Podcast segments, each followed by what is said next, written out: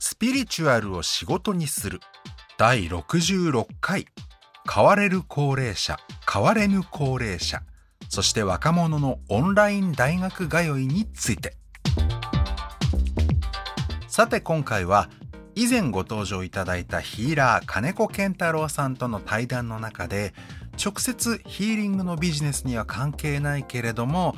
グダグダしたおっさん2人がですね、ダラダラ喋ったらこんなネタが出ましたよという雑談集というかね、番外編として使える内容が使えるってこんなね、素人レベルで何を言うとんねんって感じですけれども、ちょっとまとまったテーマが出てきたなと思ったので、ちょこちょこと編集してお伝えしてみようかなと思います。内容としては、本当にね、偉そうに言って申し訳ないけど、年上の方々、高齢者とされる方々にも、いろいろ変われる方と変われない方っていうのがいるもんだねっていうような話。そこから、それって教育のバックグラウンドがどうこうあるんじゃないのみたいなことを勝手に喋っております。大学のオンライン化についてもちょこっと。それではどうぞお聞きください。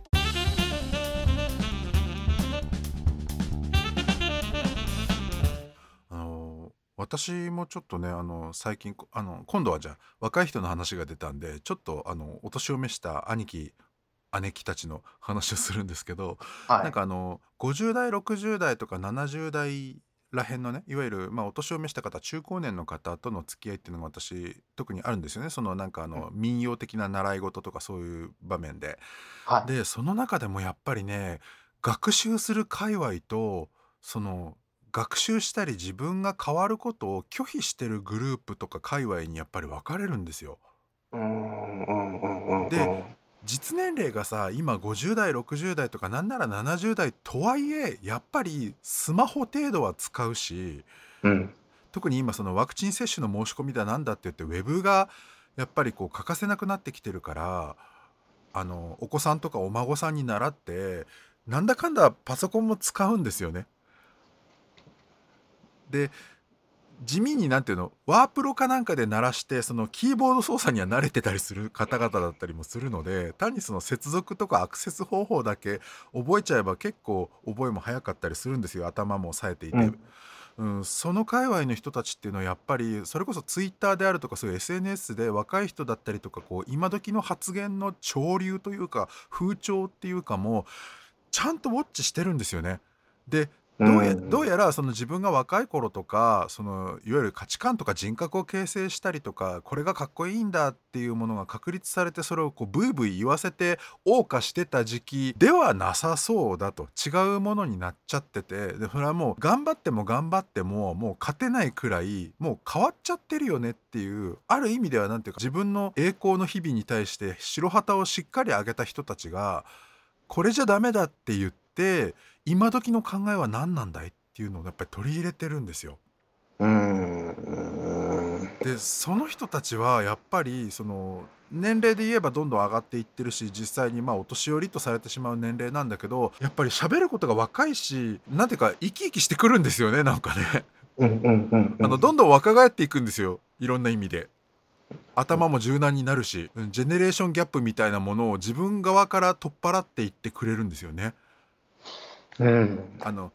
分と違う世代のね、若い人の言い分みたいなのを聞いた時に、なんか「はあ」とか言ってしかめっ面をして拒絶するとかではなくて、むしろそれを理解できる自分になっていきたいとか、そうやって情報を取り入れられる方が世の中では生き残りやすいみたいなことを多分本能的に学習していて、そこら辺が柔軟なお年寄りたちっていうのがやっぱりいるんですよね。なるほど、確かにその、今お話を聞きながら確かにそうだなって思います。本当に何でしょう、 RPG の村人みたいに同じことを言い続けてる人がいる一方で、その例えばツイッターとかそのウェブ上でそうじゃない人たちがいるっていうのも可視化されてきてるし、実際にその自分が関わる範囲の中でそのお年を召した方でも、すごい柔軟だなとか、すごく垣根がない方だなとかっていうふうに思われる方も確かに増えてる感じがしています。でそれって、なんでなんだろうなっていうことを思うんですけど、一個はやっぱりツイッターだったりとか、ウェブとかあるいはそのメディアの進展みたいなものでこういろんな感覚とか情報がこうアップデートしやすくなってるのかなってすごく思います。それは例えば昭和の時代とかそれより前ってこう一生があんまりこう大きな変動を迎えなかったりとか同じ村とか同じ社会の同じような感じの中でこう均一に生きていくっていう時代が続いてたのかなって思うんですけど、だんだんそれがこうなくなって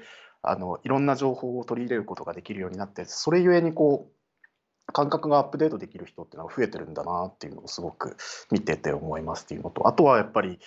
今のこうご時世というかまあこうコロナとかがこう蔓延していて、なんかこう今のままじゃいけないっていうふうに思ってる人たちがやっぱすごく増えてるなっていうふうに、まあ、お客様を見てたりとかこう社会を見てて思うんですけど。まあ、旧態依然でそのまま突っ込むと本当にダメになってしまうみたいなことを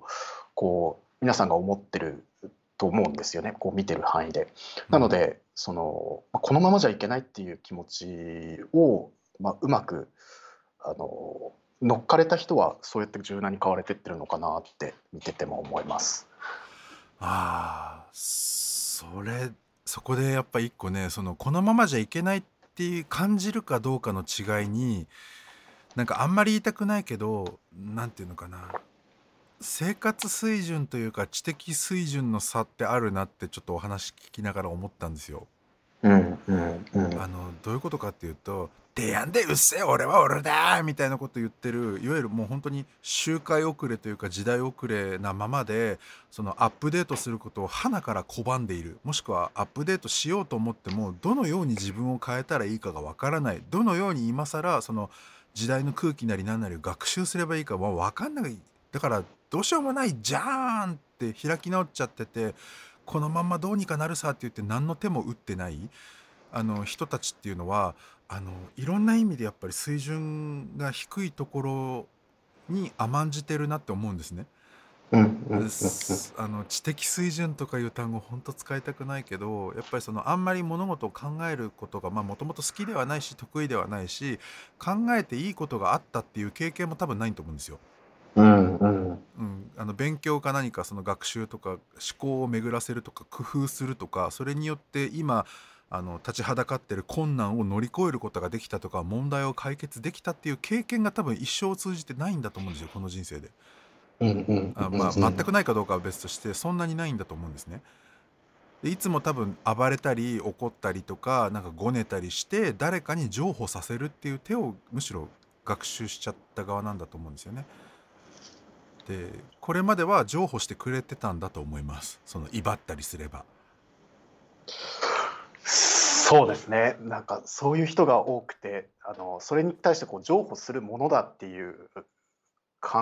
え方だとかが、例えばその人たちよりも下の世代、中年とされる人たちとか若者とされる人たちが、まあ、そういうものを受け入れるべきだとか、それを受け入れていくのが良いことだっていう風な考え方があって、多分譲歩してたんだろうなって思いますし、若い人の側がですよね。若い人の側が譲歩して、まあしぶしぶであれなんであれ譲歩するっていうことを慣例として続けてたんでしょうね。でそれがだんだん通用しにくい世の中っていうふうに変わってきてるからこそ、まあ、そこで、まあ、水準の差なんですかね。それにうまく乗っかれてる人と旧態依然っていう感じの人が分かれてきちゃってるのかなっていう感じですかね。であんまり統計的な正確なデータがなくてこういうのもちょっとあれだけど、やっぱりそういうなんか「てやんで」みたいな感じで「うるせえ俺は俺だ」って言って変わらない人って、あんまり例えば年収というか動かせる稼げるお金が少ないんですよ。少ない人生なんですよ。だから低賃金で、まあ、もしかすると低学歴でみたいな感じでなんていうか、頑張って今の自分をグレードアップさせる、成長させる、ワンランク上とかワンステップ上に上がる、それによっていい思いができるっていうことが多分一生を通じて今回の人生では培ってきてないんですよね。ですだからこそその分多少というかどんどん悪化していってもそれの経済状況であるとか自分の肩身であるとかがどんどん狭くなっていくとかね、話が通じる相手がいなくなっていくとか、その威張り散らした時に譲歩してくれる若い人がいなくなって、なんかむしろなんか「はあなんすかそれ」みたいな感じで、その自分の言うことを聞いてくれない、自分の言いなりになってくれない若者が増えてきちゃって、なんかちょっとタジタジしてるけど、だからなんでうるせえなみたいな、その相変わらず態度は変えないっていう人は、その最初から得てるものが少なかったり、より自分が変わることで得られるものが大きくなるっていう経験がないから、その変わる意義をあまり感じていないんですよね。うん同時に自分が変わらないことでどんどん何かが悪化していくとしても、よほどガターンって落ちる大ショックでもなければ、じわじわとダメになっていくというか、何かが貧しくなってったり乏しくなってったりしても、まさにゆで返り理論みたいなもんで、なんか気づかないか、気づいたとしてもその辛さに耐えるっていうことには慣れっこなんですよ、その何かが乏しくて。だからなんか学習した方が良いっていう結論は一生多分出ないんじゃないかなっていう感じがありますね。そうですね。この思いつかないことってどうしても思いつかないっていうことだなと思うんですよね。レパートリーがないっていうか、じゃあ耐えずにじゃあどうするのかとか、耐えなくていいのかっていうところをそもそも知らなかったり、分かったところでじゃあどうすればいいんだみたいなところのレパートリーの少なさっていうところが、その学習の差っていうか、その手持ちのカードがそもそも少ない状態でやってるっていう感じなんですかね。そうなんですよ。だから私もともと学歴でなんか人を差別したり区分したりするのはあんまり有効でもないし、ましてその精神論での差別みたいな本当言語道断だなって思うタイプではあるんですけれども、やっぱり今言ったおじいちゃんおばあちゃんグループで年齢が高いにもかかわらず変わっていく時代にキャッチアップしていく。で今の若い人と同じようになんかできることはやっていこうよとかで、やっていった上でできたことを手に入れようよみたいな、それを持って人生を楽しもうよみたいな風になれる人っていうのはやっぱりね、ある程度教育受けた人なんですよ。皮肉だなと思うんですよね。皮肉ですね。だからなんか何言ってんだ俺わかんねえぞみたいなことを言っちゃうタイプの方っていうのは、やっぱ経歴から言っても高学歴か低学歴かって言った時に低学歴寄りになったりして、これはバカにするとか差別するっていうんじゃなくて、なんか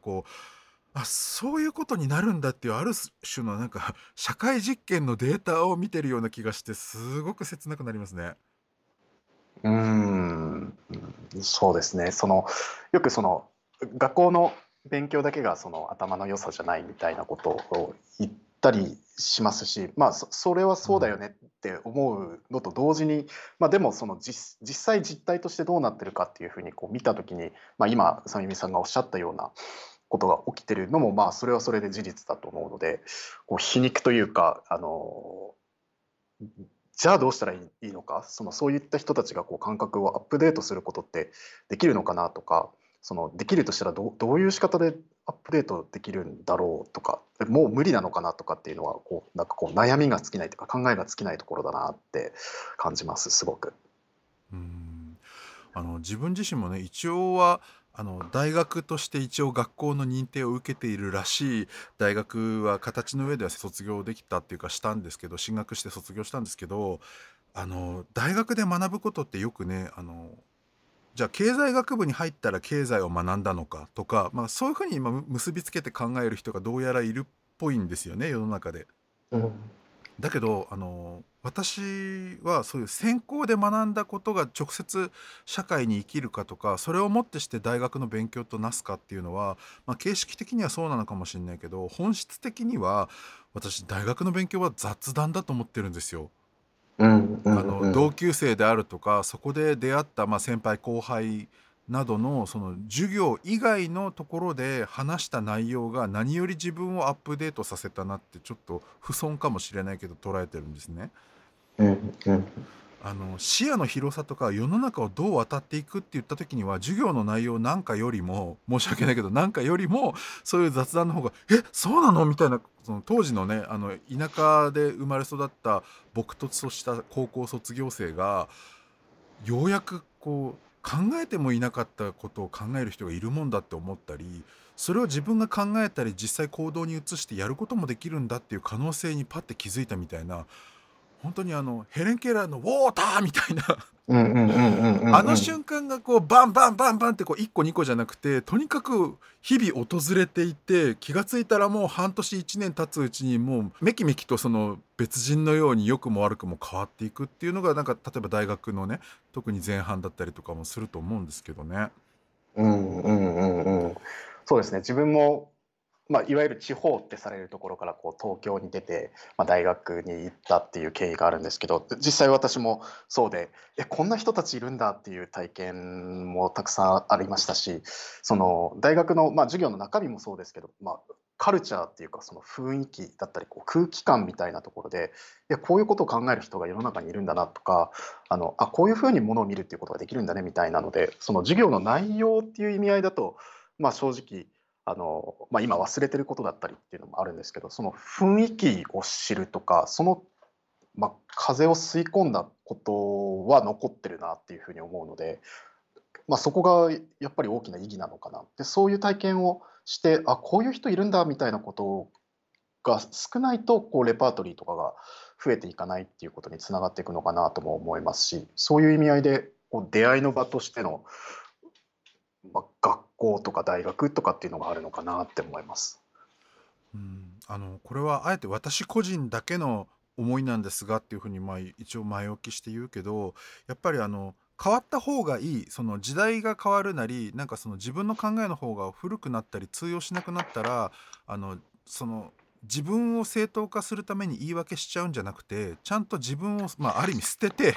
それまでの自分を捨ててでも新しいものをしっかり吸収していった方がいいっていうふうに私が、例えば思うのは、まさにその大学に入りたての頃の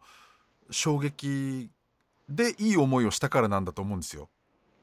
そのこれまでの自分の当たり前だっていうことにしがみついててもいいことがないし、そのどうしてもしがみついていたいほど、それまでの自分に愛着があったりするわけじゃなかったりするんですよね、その考え方に。どうせ世の中こんなもんだろう、働いてこうやって生きていくのが人間だみたいな、その考えは別に一生守りたいほど私が愛着がなくて、その当時18歳だったり19歳の頃に、それよりはこんなことできるぜとか、お前知らないの、こうやってる人いっぱいいるよみたいなことを、そっちの方が絶対いいみたいに思ったから、やばい、これまでの自分に下手げな個室でしがみついてると、こういうチャンスとか変わったことでどんどん良くなるチャンスを逃すんだなっていうことが、まずその20歳前の段階でバーンと強烈に来たからなんだと思うんですよ。何歳になっても新しいことが来たら、それどういうことってとりあえず聞いてみるとかね、できそうだったら手をつけてみるとか、いきなり完全にマスターして達人になるっていうことを急に目指すんじゃなくて、お試し体験だけでも手をつけてみるとかね、試食してみるとかっていうのはやったのは、やっぱそこら辺が原体験っていうかであるからなのかなっていう。なるほどですね。その話を今聞いててすごく思ったのが、今のこのご時世でその大学がこうオンライン授業化していくって、その例えばサークル活動とかっていうのが難しい状況があったりとか、例えばその大学生がその同級生とされる人たちとどう交流していいかわからないみたいなことが起きてるらしいというのはこう聞いていて、だ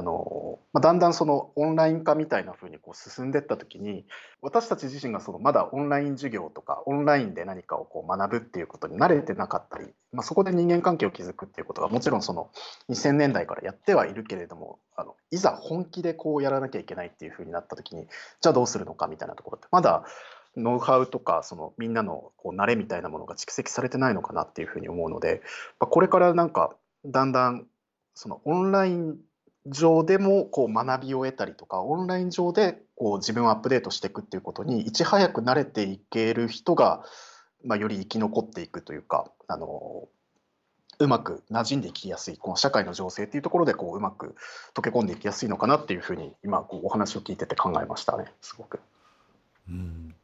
だってオンラインで大学の授業を受けましたで、そのままの流れでね、今後ねオンラインで会社の面接も受けましたっていうと、たった一人で本当に大学のカリキュラムの勉強をして、それだけがいわば大学生としての自分のアイデンティティで、何々を学んできましただけをアピールポイントとして企業に入らなきゃいけないじゃないですか、うんうん、なんかすごい専門学校生というか、まあ、専門学校生が別に悪いってことじゃないんだけど、なんか